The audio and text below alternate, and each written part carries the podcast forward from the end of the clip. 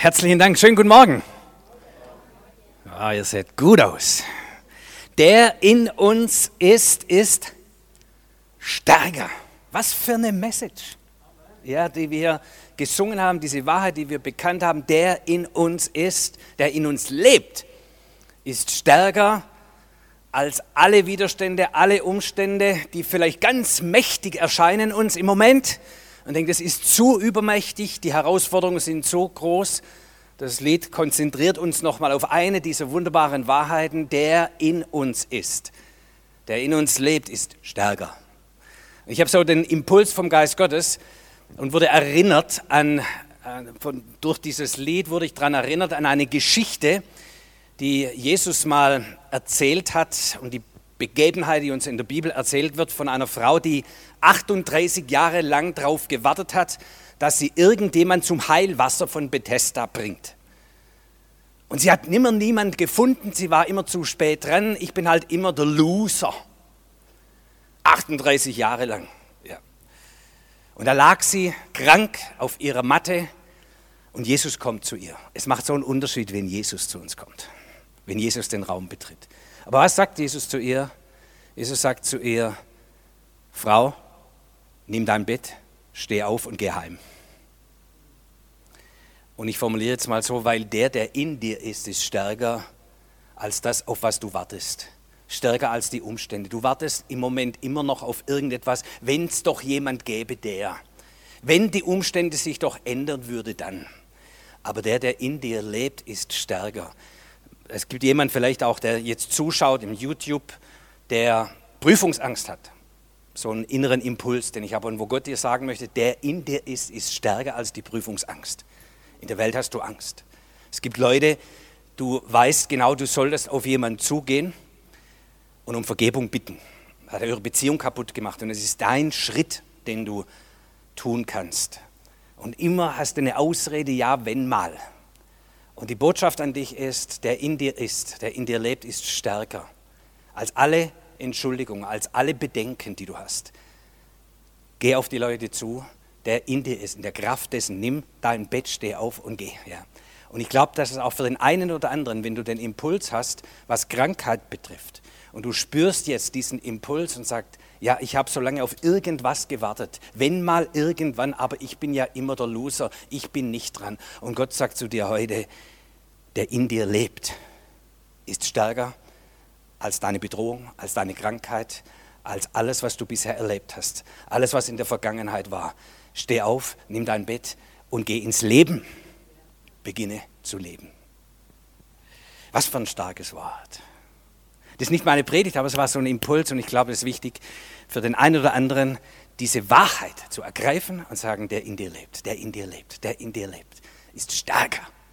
Stärker als was dich bedroht und wo du vielleicht dich davor beugen musstest, jetzt nicht mehr, denn er hat überwunden alles, was dich bedroht hat. Aber meine Botschaft heute darüber hinaus ist Gemeindewachstum denke, ah nee, Winkler Wachstum, das ist doch jetzt kein Thema. Aber ihr werdet merken, doch, es ist ein Thema und es geht nicht nur darum, wie um alles in der Welt wächst Quelltor, auch darum, aber es geht um Wachstum als solches. Gott ist ein Gott des Wachstums. Gott ist ein Gott des Wachstums. Das vergessen wir manchmal. Es gibt Leute, die sagen, es gibt Grenzen des Wachstums. Ja, es gibt Grenzen ungesunden Wachstums. Es gibt äh, Wachstum, der auf Kosten anderer geht. Es gibt ein Wachstum, der auf Kosten unserer gesunden Schöpfung geht. Und vieles. Und das ist nicht gemeint. Aber Wachstum in sich, in Qualität und Quantität, ist eine Eigenart Gottes. Gott ist ein Gott des Wachstums. Schau dir mal das Weltall an. Weltall an. Es wächst. Noch immer. Hat Gott das Weltall erschaffen? Manche glauben noch dran. Ich glaube dran. Und wenn der das erschaffen hat und das Weltall wächst immer noch, das ist doch unsinnig. Was muss das noch wachsen? Es reicht, Herr. Wir kapieren, dass du groß und mächtig bist. Aber es wächst. Gott ist ein Gott des Wachstums und er liebt auch Wachstum und wir dürfen unser Leben lang wachsen. Also Gemeindewachstum bitte nicht reduzieren auf, wie kommen ein paar Leute zu Welttor dazu? Da freuen wir uns natürlich. Aber Wachstum ist eine Lebensart, ist eine Einstellung, denk, lass uns Wachstum denken. Einen Text dazu. Wir sind ja hier nicht irgendwelche Motivationsprediger, sondern Wort Gottes Verkündiger. Und deshalb Wort Gottes, Apostelgeschichte Kapitel 9, Vers 31 habe ich euch mitgebracht, wo ich die Predigt dran entfalten möchte. Erstmal die gut wohlbekannte Luther-Übersetzung. Dort heißt es, so hatte nun die Gemeinde Frieden in ganz Judäa und Galiläa und Samarien und baute sich auf und lebte in der Furcht des Herrn und mehrte sich unter dem Beistand des Heiligen Geistes. Ich habe es dann noch in einer anderen Übersetzung, der Menge-Übersetzung, da kommt noch ein bisschen eine andere Note mit rein. Da heißt es, so hatte nun die Gemeinde in ganz Judäa, Galiläa und Samaria Frieden. Sie baute sich innerlich auf und wandelte in der Furcht des Herrn und wuchs auch äußerlich durch den Beistand des Heiligen Geistes. Also wenn wir hier von Wachstum sprechen, dann geht es um diese Dimensionen, wie wir heute sagen würden, in Qualität, innere Auferbauung und Quantität, äußeres Wachstum. Beides ist in diesem Text drin und auch beides ist in Gott drin und auch beides dürfen wir als Nachfolger Jesu Christi denken und leben. So, wir gehen ein bisschen entlang diesem, diesem Text. Das Erste, was ich äh, impulshaft aufgreifen möchte, und das sind alles immer nur Impulse, in der Hoffnung, dass der ein oder andere weiterdenkt, darüber betet, hinhört, ihr vielleicht auch mal im Gespräch nochmal es entfaltet und nachforscht. Äh, deshalb Impulse. Das eine, der erste Impuls aus diesem Text, die Gemeinde hatte Frieden. Und natürlich war es zunächst mal hier der äußere Frieden. Ja, die wurden bedroht, die waren verfolgt, die hatten richtig harte, schwierige Zeiten. Oh, und jetzt war der ganze Stress vorbei. Übrigens, die Gemeinde in Deutschland ist im Moment nicht unter Verfolgung. Weil es gibt Leute, die sagen sowas. Nee, wir haben mehr Freiheiten als viele andere. Aber das nur nebenbei. Äh, dass wir uns hier versammeln können und so, das ist schon gewaltig. Ja. Das nur nebenbei. Aber Gemeinde hatte Frieden. Da ist ein bisschen mehr drin in diesem Wort. Frieden ist mehr drin als jetzt nur die Abwesenheit von kriegerischen Auseinandersetzungen, Abwesenheit von Streit. Frieden. Ich habe mal ganz bewusst noch einen Text hinzugefügt aus 1. Korinther 14, 33, wo es heißt, Gott ist nicht ein Gott der Unordnung, sondern des Friedens. Ist interessant, dass hier nicht steht, Gott ist nicht ein Gott der Unordnung, sondern der Ordnung der preußischen Ordnung. Winkler, predige mal wieder Ordnung. Ja, das höre ich manchmal. Sag's mal der Gemeinde wieder. Nein, der Gegensatz zu Unordnung ist Shalom, Frieden. Und Frieden vom biblischen Hintergrund aus dem Hebräischen kommen natürlich, wenn man sich dort Shalom begrüßt, Frieden sei mit dir, dann meint man, hey, es möge dir so richtig dicke gut gehen, Wohlergehen, nach allen Regeln der Kunst. Es möge deinem Geist, deiner Seele, deinem Körper, deinen Beziehungen, deiner Gottesbeziehung, es möge dir richtig gut gehen. Du sollst Wohlergehen haben. Das ist mit Frieden gemeint. Das heißt, die Gemeinde hatte Frieden, heißt, es ging ihr richtig gut. Sie war einem gesunden Kontext. Sie konnte in Gesundung gehen. Sie konnte in Wohlergehen sich bewegen die Gemeinde hatte Frieden. Das hat eben auch ganz viel damit zu tun, ob wir Unordnung haben oder ob wir Räume gestalten, wo Wohlergehen stattfindet. Das heißt man in der Schrift auch, jagt dem Frieden nach. Dann heißt es eben nicht nur, guck, dass es keinen Streit gibt, sondern guck, dass es dem anderen richtig gut geht. Vielleicht fangen wir mal bei uns selber an. Es gibt auch einen schönen Zusammenhang zwischen dem unserer Sprache und Wohlergehen. Gucken wir auch mal einen kurzen Bibeltext an. 1. Petrus 3, Vers 10, denn wer das Leben lieben will und gute Tage sehen möchte, der halte seine Zunge im Zaum, fern vom Bösen, und seine Lippen, dass sie nichts Heimtückisches sagen. Er gehe aber dem Bösen aus dem Wege und tue Gutes und suche den Frieden und jage ihm nach.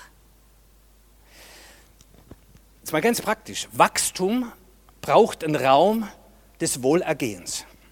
Wir wachsen besser und gedeihen besser, wenn Sicherheit da ist. Ihr erinnert euch mal vielleicht so an zu Hause oder ich erinnere mich mal zu Hause, unsere Kinder, als sie noch klein waren.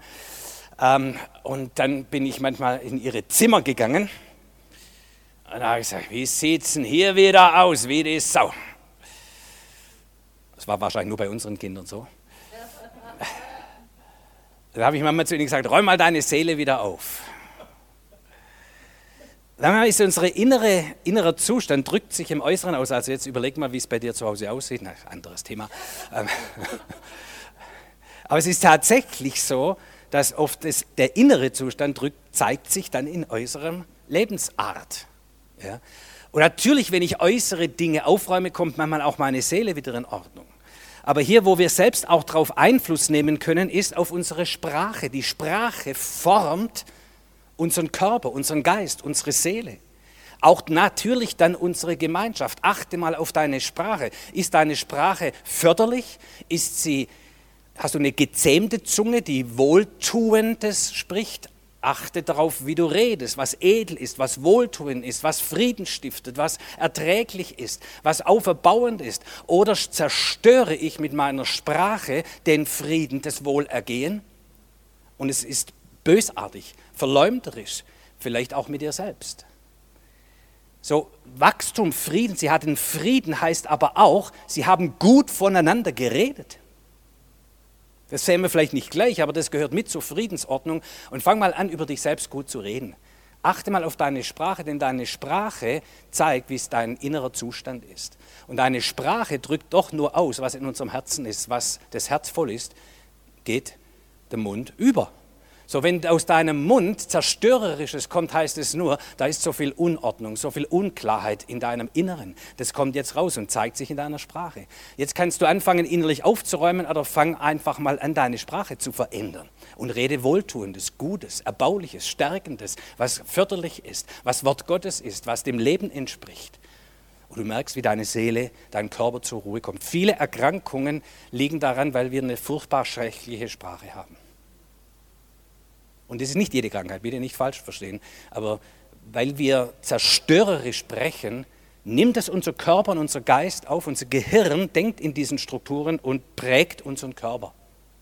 Das nur nebenbei. Achte auf die Sprache. Und wenn, die, wenn, wir sagen, auch wir als Gemeinde wollen Frieden haben miteinander, dann ist unter anderem auch wichtig, wie wir übereinander und voneinander und miteinander reden.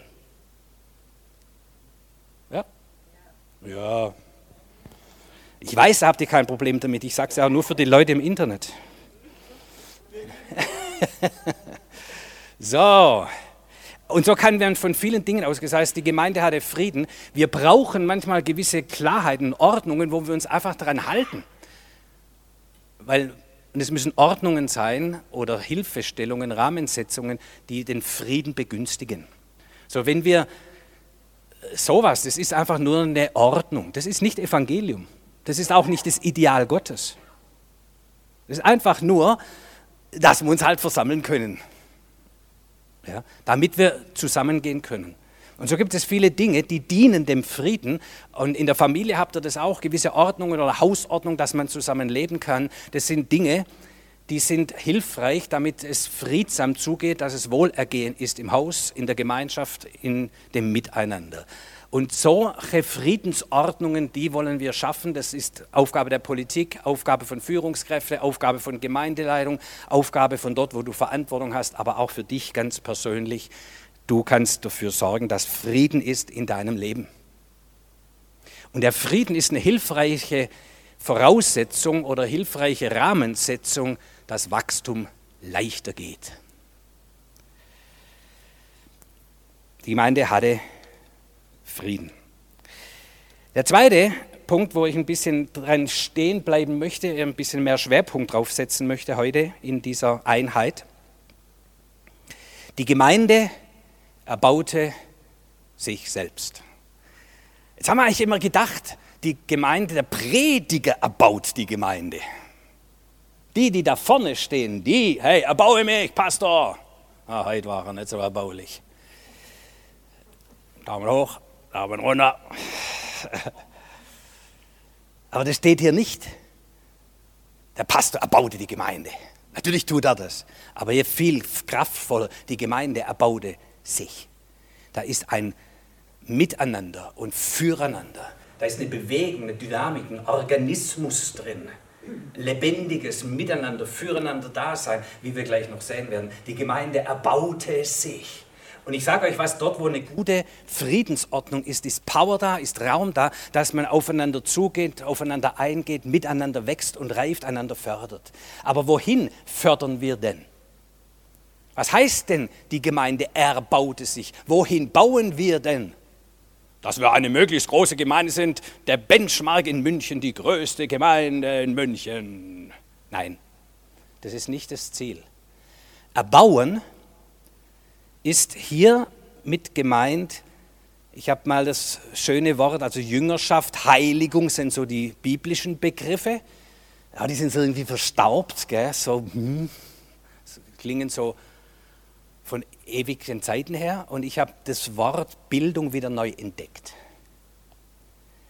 Und das Wort Bildung kommt eigentlich aus dem urchristlichen Verständnis von, und ich habe mal ein Zitat von Meister Eckert mitgebracht, ein christlicher Mystiker, der das gut zum Ausdruck bringt, meines Erachtens.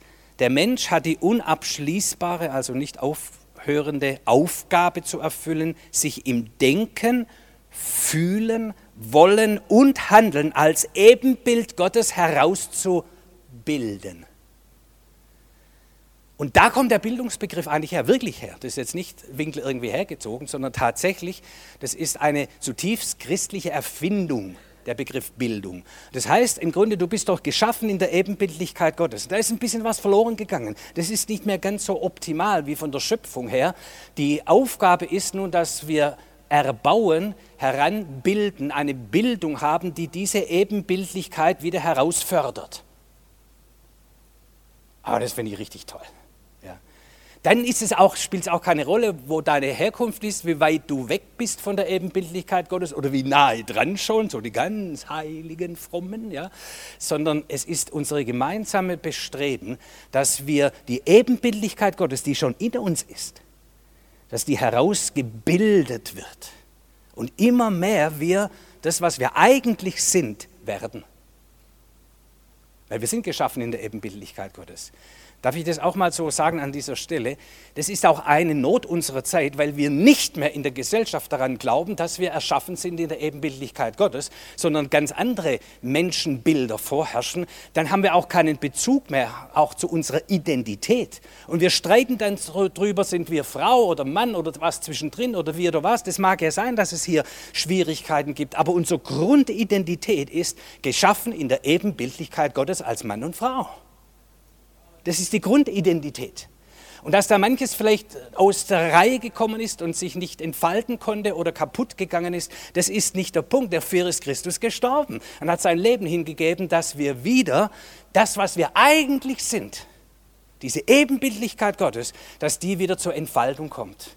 Und das ist ein lebenslanger Prozess. Und Gemeinschaft der Glaubenden, ihr Lieben, ist unter anderem auch dafür da, dass wir einander fördern und helfen, dass die Ebenbildlichkeit Gottes in uns mehr und mehr sichtbar wird. Das ist eine wunderschöne Aufgabe. Und das sollten wir auch, wenn wir sagen, die Gemeinde erbaute sich innerlich, also in dieser Qualität, das ist der Qualitätsstandard. Dahin entwickeln wir uns. Das ist, was wir vorgegeben haben. Keine anderen irgendwelchen Dogmen, sondern ist da mehr Ebenbildlichkeit Gottes. Und es ist ein lebenslanger, aber sehr schöner Prozess, wo ich sage, hey, ist doch toll, ich darf reinwachsen wieder, mich entwickeln und entfalten in dem, wer ich eigentlich in meiner Grundidentität bin. Und das ist auch was, wo ich glaube, wäre gut, auch in unser Bildungssystem wieder mehr einfließt, in unser Erziehungsdenken, auch in den Familien. Wohin erziehen wir unsere Kinder? Natürlich, dass die Ebenbildlichkeit Gottes, die Schönheit Gottes in ihnen zur vollen Entfaltung kommt. Das finde ich auch so, ich freue mich an meinen Kindern, nicht, dass wir das perfekt hingekriegt hätten, boah, bitte nicht. Aber sie mussten nicht werden, was ihren Vater wollte, dass sie werden sondern wir haben gesagt, wir wollen das, was in ihnen ist. Können wir das fördern? Können wir das herausentwickeln? Können wir helfen dazu? Und jetzt ist jeder was anders geworden. Aber jeder ist happy in dem, was sie sind. Ja? Und entfalten sich dort. Nur eine ist Pastorin geworden, nicht alle vier. Ja, aber zu viel Pastoren ist auch nicht gut. Ne? So. Also es ist doch entscheidend. Und so diese, was, was hat Gott in uns hineingelegt? Ja? Und wenn wir so auch einander betrachten, erstens, wir beginnen immer mit uns selbst, ja, dass wir uns selbst lieben und annehmen, wie Gott uns geschaffen hat, wissend, dass wir nicht im Optimum sind dessen, was wir eigentlich sind. Und sagen, ich will wachsen, ich will dahin. Mehr, wie heißt es, mehr von Gott oder wie was? Ich will mehr. Ich will mehr. Aber ich will mehr von der Ebenbildlichkeit Gottes. Ich will mehr wachsen in der Ebenbildlichkeit Gottes. Und da übrigens ist ja auch diese Gemeinschaft mit dem lebendigen Gott. Wie verwandeln wir uns in die Ebenbildlichkeit Gottes? Auch dadurch, dass wir ihn betrachten, der unsere Herkunft ist. Und Anbetung ist ja auch, wir sind vor ihm und betrachten ihn mal weg von all dem, was uns irritiert und uns vielleicht falsche Identitäten vorgaukelt und wir schauen zu dem, der unsere Ursprungsidentität ist. Und indem wir ihn anschauen, so sagt mal Paulus, werden wir verwandelt in sein Bild. Deshalb ist auch so ein Gottesdienst was sehr Schönes, wo wir Raum haben, wieder konzentriert zu werden auf den, der unser Ursprung ist, von dem wir kommen und zu dem alles wieder hingeht. Jesus Christus, unseren Herrn, den betrachten wir. Das ist schön. Ach, ich könnte weiterreden, aber ich habe noch ein paar Folien. So, wenn wir also von Wachstum sprechen, innerem Wachstum, lasst uns das bitte als Qualitätsanspruch nehmen und keine anderen Definitionen akzeptieren.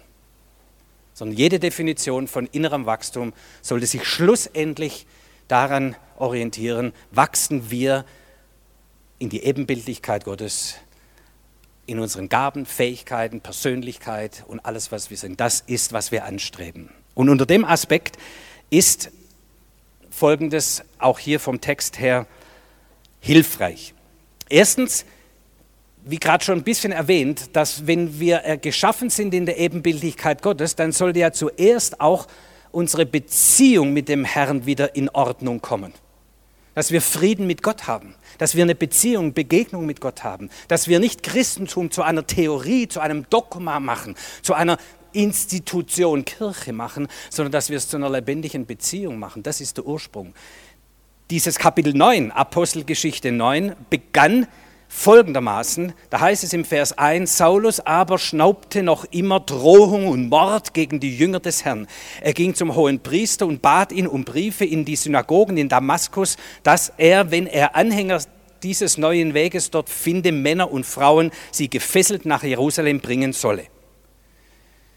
So fing das Kapitel an. So Saulus, einer, der die Gemeinde Jesu verfolgt hat, der ein Idealist war, ein Rechtgläubiger. Habt Acht vor den Idealisten und rechtgläubigen Leute. Die denken, sie arbeiten in der Autorität eines Höheren, aber sind schlussendlich nur defizitär und arbeiten aus der Kraft ihrer persönlichen Defizite heraus und nicht aus der Kraft des Allerhöchsten. Und es macht krank und verfolgt und mordet und droht. Aber das nur nebenbei. So, das war die Situation. Die Gemeinde wurde verfolgt von Saulus, diesem Typen, der alles dran setzte. Ich zerstöre diesen neuen Weg. Ich zerstöre diese neue Gemeinschaft.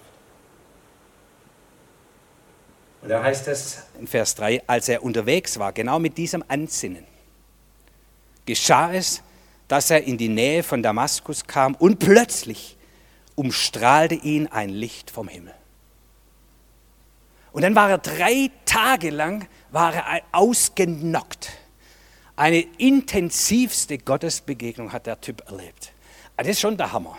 Der hat seinen Sinn eigentlich darauf gerichtet, ich bringe diese Leute um. Und er merkte nicht, dass er dabei den verfolgte, der das Leben ist, Jesus Christus selbst. Denn seine Gemeinde ist ja nicht irgendein Club, sondern es ist die Gemeinde des Herrn Jesus Christus. Und der Herr sagte zu ihm in, diesem, in dieser Lichtbegegnung, Saulus, Saulus, warum verfolgst du mich? Sag, Moment, ich verfolge die Gemeinde, diesen neuen Weg. Nein, du verfolgst mich, den lebendigen Gott, dem du behauptest zu dienen.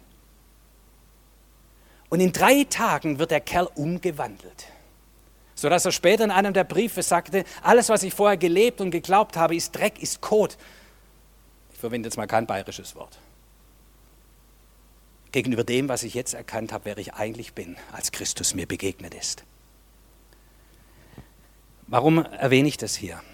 Jede echte Veränderung in die Ebenbildlichkeit Gottes hinein kann nur geschehen, wenn es eine persönliche Begegnung mit dem auferstandenen Herrn gibt.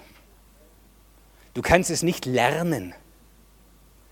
Es ist eine Begegnung, eine tiefe Berührung mit dem lebendigen Gott. Und wenn wir über Gemeindewachstum sprechen, auch über diese Art von innerem Wachstum, Leute, dann geht es nicht dran vorbei, dass andere, wie wir selbst es auch erlebt haben, eine persönliche, echte Gottesbegegnung haben. Das ist der Kern. Es ist nicht, dass ich den, die Dogmen auswendig sagen kann. Es ist schön, wenn du das kannst. Es ist toll, wenn du alle Bibelverse kennst. Prima, gratuliere. Ist aber kein Ersatz für eine persönliche Gottesbegegnung. Und wenn wir an Wachstum glauben und echten Wachstum erleben wollen, hin zur Ebenbildlichkeit Gottes, dann muss es auch eine Begegnung geben mit dem lebendigen Gott. Und das ist der Kern des Christentums übrigens. Lasst uns das nicht vergessen. Es ist Beziehung, es ist Begegnung mit dem lebendigen Gott. Der Himmel berührt die Erde. Da ist der Kern des Glaubens. Und weißt du, was schön ist? Hier steht das Wort plötzlich. Oh, wir lieben das plötzlich. So. Und es ist anders. Und ja, lass uns das nicht vergessen, auch wenn wir wissen, es ist halt nicht manipulierbar, das plötzlich. Es ist nun mal plötzlich. Aber lass uns erwarten, dass es ein übernatürliches Eingreifen Gottes gibt. Ich bin so eine Frucht, ich habe es an anderer Stelle schon erzählt. Ich habe den Herrn nicht gesucht. Ich war nicht so verzweifelt, dass ich sage, ich brauche unbedingt Hilfe aber das Licht des Evangeliums kam in mein Zimmer und plötzlich habe ich erkannt, was für ein mieser Typ ich bin. Und ich dringend erlösungsbedürftig bin.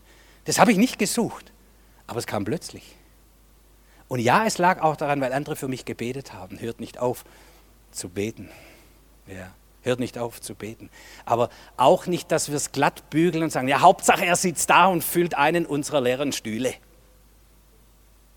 No, sondern dass wir sagen, erfahre, erlebe den lebendigen Gott. Denn das ist die eigentliche Lebensveränderung. Da fängt es wieder an, dass der Reißverschluss an der richtigen Stelle zusammengesetzt wird und dann kann Ebenbildlichkeit Gottes Stück für Stück reifen und wachsen. Aber dort ist der Anfang. Keine Veränderung im Sinne der Schrift ohne diesen Neuanfang mit dem lebendigen Gott. Wir könnten jetzt auch, das mache ich heute nicht, das Bleiben dagegen setzen. Es ist kein nur immer erwarten, jetzt kommt Erweckung, plötzlich, sondern es ist auch ein Lebensstil, in dem zu bleiben, was wir als richtig erkannt haben. Und das Bleiben und das Plötzlich ist kein Widerspruch, sondern wir sind geblieben und plötzlich passieren Dinge, die plötzlich uns ein ganzes Stück nach vorne schieben, die plötzlich etwas ganz anders machen. Ähm, aber manchmal ist es auch ein Bleiben bleiben in den Gebeten, bleiben in der Gemeinschaft, bleiben im Wort Gottes. Und plötzlich kommt eine Gottesbegegnung und gibt uns ein ganz neues Bild, eine ganz neue Hoffnung, einen ganz neuen Saat des Glaubens. Aber es kommt auch zu diesem, die Gemeinde erbaute sich selbst, ist nicht nur diese Gottesbegegnung und dann pflegen wir die irgendwie, sondern es ist auch, dass wir einander dienen. Vielleicht lassen wir das noch reinschieben, weil das auch was mit dem zu tun hat, wie wir wachsen, nicht nur in der Erstbegegnung mit Christus, sondern in diesem Herausbilden der Ebenbildlichkeit Gottes. Paulus, der Saulus, der nun zum Paulus geworden ist und Gemeinden dann gegründet hat, schreibt an eine dieser Gemeinden an irgendeiner Stelle im zweiten Korintherbrief, da sagt er zu den Menschen dort, ihr seid unser Brief in unser Herz geschrieben, der hat die echt lieb gehabt so wie eure Gemeindeleitung euch auch lieb hat. Das merke ich immer, ich kriege sogar Post von Christian und Kerstin, unfassbar. Ja, ihr, ihr mögt die Menschen, gell? Ja, das merkt man erkannt und gelesen von allen Menschen, ist doch offenbar geworden, dass ihr ein Brief Christi seid, durch unseren Dienst geschrieben, aber nicht mit Tinte, sondern mit dem Geist des lebendigen Gottes. Nicht auf steinernen Tafeln, sondern auf fleischernen Tafeln des Herzens. Oh, da lohnt sich drüber, über den Text mal ein bisschen zu reflektieren. Nur kurz Impuls wieder. Ist doch spannend. Paulus sagt hier, ich habe eine Gemeinde gegründet, ich habe anderthalb Jahre zu euch gepredigt. Ja, ungefähr anderthalb Jahre hat er dort gedient. Also er hat einen Raum geschaffen von Offenheit, von Liebe, von Annahme, von Anerkennung. Dann geht das Herz auf. So, und jetzt hat er aber nicht hineingeschrieben, das ist die Theologie von Paulus. Und ihr werdet auch alle zu Paulaner, ah, ein Bier, zu paulinischen Leuten. Ja, so. Das wäre ja möglich. Wenn Menschen ihr Herz öffnen, dann lassen sie sich prägen. Aber mit was präge ich denn? Mit meiner Vorstellung, mit meinen Idealen, damit alle sagen, wie toll der Winkler ist? Ist doch Käse. Das nützt nur für Instagram, aber für sonst gar nichts. Sondern er sagt hier, wir haben geschrieben nicht mit Tinte, sondern mit dem Geist des lebendigen Gottes. Und was immer ich jetzt hier sage, schlussendlich ist entscheidend, was pflegt der Heilige Geist in dein Herz rein? Welcher Same bleibt denn da hängen? War es nur Entertainment? Winklerhaus war wieder, haben wir den Gottesdienst gut rumgebracht, war lebendig? Oder ist da was irgendwie reingestreut in deine Seele, geformt worden durch den Geist Gottes? Und wenn das so ist, dann müsstest du aus dem Gottesdienst rausgehen und sagen, ich habe irgendwie mehr Glauben, mehr Liebe, mehr Zuversicht, mehr Hoffnung, mehr erkannt, wer ich wirklich bin. Also diese Ebenbildlichkeit Christi, irgendwas ist davon angeregt. Und dann sagt er hier, ihr seid zum Brief Christi geworden. Das heißt, die Menschen lesen Christus in eurem Leben.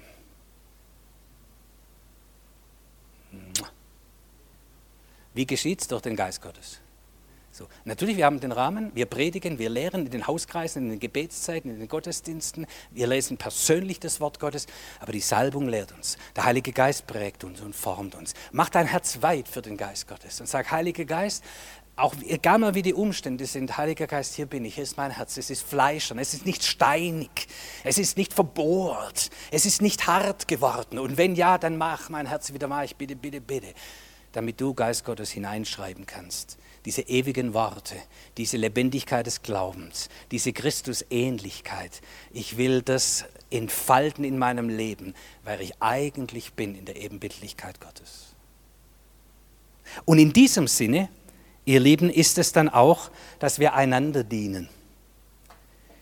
Dienet einander, ein jeder mit der Gabe, die er von Gott empfangen hat, als gute Haushalter der mannigfaltigen Gnadengaben Gottes. Das heißt, wir haben immer im Sinn, wie kann ich dazu beitragen, dass du ein bisschen weiter wachsen kannst in der Ebenbildlichkeit Gottes. Sie erbaute sich. Was kann ich sagen? Was kann ich helfen? Wie kann ich dienen? Wie kann ich fördern? Wie kann ich vielleicht auch ermahnen? Aber immerhin zu dem Ziel. Nicht um Recht zu haben, sondern weil ich im Sinn habe, dass es dir weiterhilft, dass es dich fördert, dass es dich auferbaut, dass es dich stärkt, dass es dich ermutigt, weiterzugehen. Und auf dieser Ebene, auch mit dem Heiligen Geist, ihr Lieben, es gibt Gaben und Fähigkeiten, die jeder von euch hat. Wir haben heute Morgen wunderbare Musik und Lobpreis und Anbetung. Das ist eine Gabe, ein Talent. Ich gratuliere euch, super. Und wir spüren, wie es einen Raum öffnet für Gottes Gegenwart und für Begegnung mit dem Herrn. Wunderbare Gaben. Es ist aber nur eine. Und es gibt so viele andere Gaben, die ihr zum Einsatz bringt. Manchmal ganz praktische, handwerkliche Gaben äh, Lehrgaben, Gebetsgaben, Förderung, Trost spenden können, beten können Leute, was auch immer, so vielfältige Dinge, lasst alles geschehen zur Auferbauung. Über das hinaus gibt es aber auch, ihr Lieben, neben dem, was wir vielleicht so ganz persönlich als Gnadengeschenke Gottes haben, und sagt, ich weiß, dass ich ein guter Musiker bin, ich weiß, dass ich gut unterrichten kann, was auch immer. Es gibt immer auch das spontane Wirken des Heiligen Geistes. Jeder von euch könnte zu jedem Zeitpunkt vom Heiligen Geist gebraucht werden, um etwas Gutes, Förderliches zu tun. Das wäre eine Lehre für sich, aber es gibt einen Unterschied zwischen Charismen und Charismata Pneumatica. Es gibt Charismen, wo wir sagen, die habe ich, ich weck mich nachts und ich kann ein Musikstück schreiben. Ja, das kann ich immer. Aber es gibt so Punkte, wo du denkst, wow, jetzt bekomme ich Charismata Pneumatica so eingehaucht und da ist plötzlich Weisheit, da ist plötzlich Erkenntnis, da ist plötzlich Heilungsfähigkeit, da ist plötzlich ein Glauben, der über meine natürliche Glaubensdimension hinausgeht. Und dir wird etwas geschenkt, immer für einen anderen.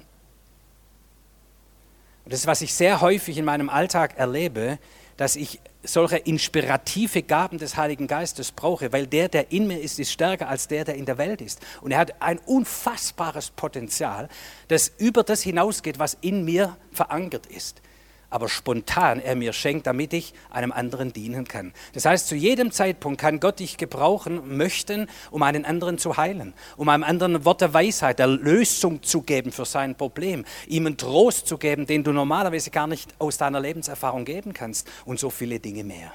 So lass uns immer erwarten, dass der Heilige Geist mich gebraucht zur Auferbauung und zum Dienst eines anderen.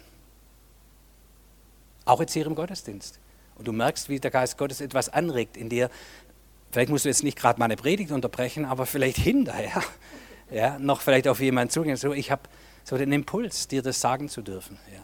Wenn es zur Auferbauung dient und nicht, dass man auch weiß oder sieht, was du alles kannst und weißt. Also zu deiner persönlichen Selbstbestätigung, das steht hier nicht, sondern zur Auferbauung des anderen. Das ist übrigens Ausschnitt meiner Familie aus dem Familienurlaub. Das heißt, die prägende Gemeinschaft, das Miteinander, da hat uns Gott reingestellt und vielen Dank auch an dieser Stelle, dass ihr als Quelltor-Gemeinde auch geblieben seid und drin geblieben seid und nicht einfach abgewandert seid und sagt, pff, ja. sondern wir versammeln uns, wir brauchen einander. Wachstum geht nicht nur alleine. Du hast nicht alles und du kannst ja auch alles nicht alles vom Internet runterziehen.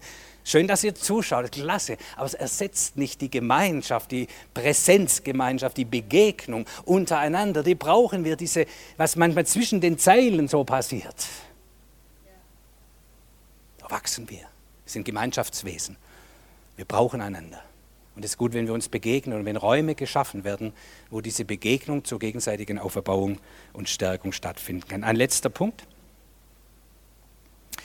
Und die Gemeinde mehrte sich unter dem Beistand des Heiligen Geistes, also wieder in unserem Grundtext von heute Vormittag. Der Heilige Geist gibt Beistand für Wachstum. Ich finde das Wort schön, Beistand. Beistand. Die Gemeinde wuchs mit dem Beistand des Heiligen Geistes. Es gibt hier auch zwei Extreme in der Lehre. Es gibt die einen, die sozusagen deutlich machen, oh, je weniger ich bin, desto mehr kommt der Herr zum Vorschein. Ich bin nur ein Kanal für das Wirken Gottes. Hätte Gott das so gewollt, dann hätte er ein Kanalsystem gebaut, um die Welt zu segnen. Und sich nicht rumgeärgert mit den komplizierten Menschen. Und denen eigenen Willen gegeben und all das Zeug, was so nervt. Dann hätte er einfach nur eine Kanalsystem gebaut. So, ich bin ein Kanal, ich bin eine Null, aber zum Glück ist Christus die Eins und steht vorne dran und dann wird es Zehn. Du bist keine Null. Du bist ein vollwertiges Geschöpf, Ebenbild Gottes, ein geliebtes Kind Gottes, vollwertig. Du bist eine Eins.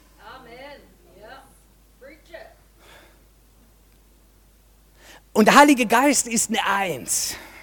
100% Heiliger Geist, 100% du. Das ist, was hier gemeint ist. Wuchs durch den Beistand des Heiligen Geistes. Das eine Extrem versucht uns immer klein zu machen. Oh, und der Herr, und das klingt so fromm. Ist überhaupt nicht fromm. Das entspricht nicht dem, wo Christus mit uns hin will. Er will in Partnerschaft mit uns.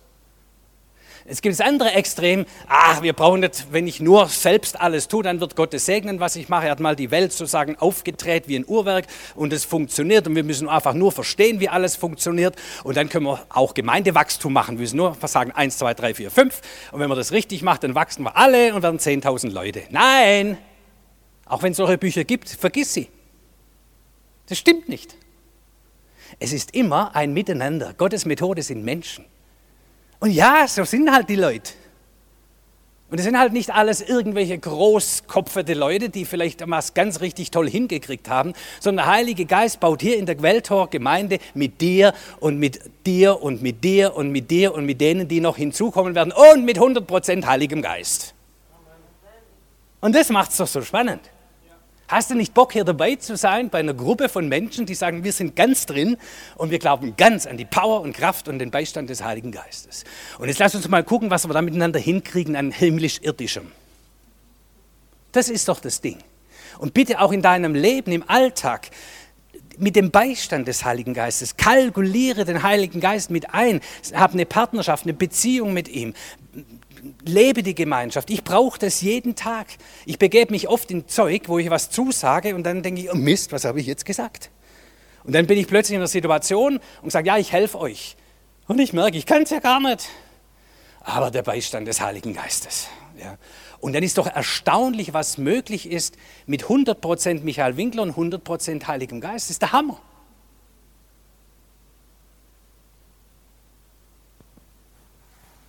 Heiliger Geist, Beistand des Heiligen Geistes, auch im Gemeindewachstum, das ist eigentlich der Punkt. Ja. Und dann ist es auch lebendig, dann ist es nicht mechanisch, methodisch, dann ist es lebendig. Da ist Persönlichkeit von dir voll drin, von dem, wie wir nun mal zusammengestellt sind, in unserer Verschiedenheit und Schönheit, die wir haben. Aber auch, da ist voll Gottes Geist mit drin und du spürst, da lebt was. Und da werden Fehler gemacht. Und da fällt man hin und steht wieder auf und dann hat man Fortschritt und dann will man wieder einen Rückschritt. Das ganz normale Leben, aber mit 100% Heiligem Geist da drin. Ich will nicht mehr ohne den Heiligen Geist leben. Und auch das ist übrigens etwas, ähm, wo man manchmal theologisch sich drin verhängt. Aber wenn ich mal in mein Leben gucke, ich habe eine, eine echte Offenbarung gehabt von der Liebe Gottes. Und so habe ich mich bekehrt. Und habe da eine Befreiung erlebt, auch von Rauschgift und Dingen, wo ich sage, das ist fantastisch. Aber ich hatte dann, so ein paar Monate später, eine Begegnung mit dem Heiligen Geist. Hatte ich vorher Geist Gottes oder nicht, spielt doch gar keine Rolle. Das ist ja nicht die Frage, theologisch sondern ich habe eine Offenbarung, eine Erkenntnis gehabt, wer der Heilige Geist ist. Und es war auch so eine kraftvolle Wusch-Erfahrung, war so, boah, boah, wer kommt denn da in mein Leben? Und manchmal brauchen wir so eine Erfahrung, ist die jeden Tag so? Nein, aber ich weiß seit diesem Zeitpunkt so hundertprozentig, weiß ich das, der Geist Gottes ist in meinem Leben und es ist alles möglich. Denn was der in meinem Leben bewirkt, das ist der Hammer. Nur ich vergesse manchmal, welchen Partner ich habe. Und wenn ich das dann mal wieder mir bewusst mache, sage ich, boah, und dann spüre ich die Kraft des Heiligen Geistes, die Weisheit des Heiligen Geistes. Mein Leben ohne Heiligen Geist, unvorstellbar. Nimm mal den Heiligen Geist aus der Apostelgeschichte raus, da bleibt nicht mehr viel übrig. Nimm den Heiligen Geist aus der Kirche heraus, dann ist es ein Gebäude, eine Institution, ein öder Laden. Aber mit dem Heiligen Geist, du liebe Zeit, da geht was ab. Aber es ist auch nicht der Heilige Geist irgendwo und die Kirche woanders. Es ist Gott mit, zusammen mit den Menschen, der Heilige Geist und mit dem Beistand des Heiligen Geistes. So, die Quelltorgemeinde. Ihr habt die Möglichkeit zu wachsen, innerlich und äußerlich. Entscheidet euch für Wachstum. Wir haben jetzt schwierige Zeiten hinter uns. Nicht, dass die Gemeinde verfolgt wäre, wie ich sagte, aber es entsteht vielleicht wieder ein bisschen mehr Frieden, vielleicht ein bisschen mehr Rahmensetzung, wo man denkt, oh, da kann man wieder leichter leben. Dann bitte nicht zur Verlaschung nutzen. Oder sage, ich bin mal gespannt, wie der Pastor das wieder hinkriegt. Sondern wir haben jetzt die Möglichkeit, in unserem Land, Menschen sehnen sich nach Echtheit, nach echten Erlebnissen, echten Erfahrungen, echter Gemeinschaft, wirklicher Liebe, wirklicher Angenommenheit, Angenommensein. Das Echte, was ihr hier habt, danach sehnen sich die Menschen. Lasst uns unser Herz weit machen, unsere Räume weit machen, öffnen, dass Menschen hier reinkommen und sagen, dass sie Gott erleben dass sie mit Christus in Berührung kommen, dass sie eine echte Bekehrung erleben, wo sie tiefgründig verändert. Ihr habt eine Größe als Gemeinde, wo man sagt, als Freikirche, ja, das geht noch. Ja, wir kriegen es hin. Sind nicht zu klein, dass wir nur am Überleben kämpfen, noch nicht groß genug, dass wir zu faul werden könnten, das ist schön, sondern wir es braucht jeden von euch, es braucht jeden Dollar von euch, es braucht jedes Gebet von euch, jede Gabe, jedes Talent, jede Fähigkeiten, äh, alles wachsen zu dem, dem hin, in dem wir geschaffen sind. Und wachsen mit dem Beistand des Heiligen Geistes. Lasst uns experimentieren. Jetzt ist wieder Raum, rauszugehen aus dem Stammhirn im Überlebensmodus und rein ins Kreative, auch ins Kreative mit dem Heiligen Geist und sag, hey, wie machen wir es denn, Geist Gottes? Komm, lass uns mal zusammensitzen und einen Workshop machen, Heiliger Geist. Wie wachsen wir weiter? Wie geht es weiter? Wie entfalten und entwickeln wir uns? Für wen sind wir da? Wo willst du uns gebrauchen, Heiliger Geist? Wie wollen wir miteinander hier Kirche Jesu Christi lebendig, kraftvoll gestalten, inmitten dieser Gesellschaft, die schon gar nicht mehr glaubt, dass es einen lebendigen Gott gibt. Aber sie erlebt unter anderem an Menschen, wie ihr es seid, wie wir es sind. Erlebt sie, Gott ist in unserer Mitte, ein lebendiger Gott. Die Zukunft, die Hoffnung in uns und durch uns in Jesus Christus. Amen. Dann wünsche ich euch einen gesegneten Sonntag und du beschließt noch.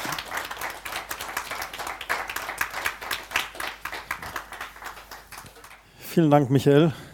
Das war sehr inspirierend. Und es war dem 9 Uhr Gottesdienst absolut ebenbürtig. Hast einen super Job gemacht. Sehr gut. Lasst euch auf diese Partnerschaft mit dem Geist Gottes ein. Lasst uns dranbleiben. Bleibt im Gebet. Taucht ein in Gottes Wort. Nährt euch durch Gottes Wort. Kommt weiter zu den Gottesdiensten. Kommt zum Gebet. Kommt zu den Lobpreisabenden. Kommt zum Seminar ich will mehr von Gott. Lasst uns da 100 Prozent machen und einfach da weitergehen. Bitte steht auf, ich möchte euch noch segnen. Jesus, du hast gesagt nach deiner Auferstehung, dass du zum Vater gehen musst, weil was Besseres kommt. Und das Bessere ist der Beistand, der Heilige Geist. Danke, Geist Gottes, dass du in uns und auf uns bist und dass wir dich erleben dürfen, dass du mit uns gehst und dass du eine Person bist, die Partnerschaft mit uns möchte, die gemeinsam gestalten möchte, unser ganz persönliches, privates Leben, aber auch Reich Gottes. Und so bete ich, dass ihr die Stimme des Heiligen Geistes deutlich vernehmt diese Woche und dass ihr die Fülle des Heiligen Geistes erlebt. Wir wollen dich mitnehmen in unsere Woche, in unseren Alltag. Danke, dass du da bist, dass du nahe bist in unserem Herzen. Und ich bete für Schutz und Bewahrung für jeden von euch. Und Herr, wir beten auch, einige sind positiv getestet gerade. Wir beten einfach für deine Kraft in ihrem Leben. Die Auferstehungskraft Jesu Christi soll euch aufrichten, euch Kraft und Gesundheit geben. In Jesu Namen. Amen.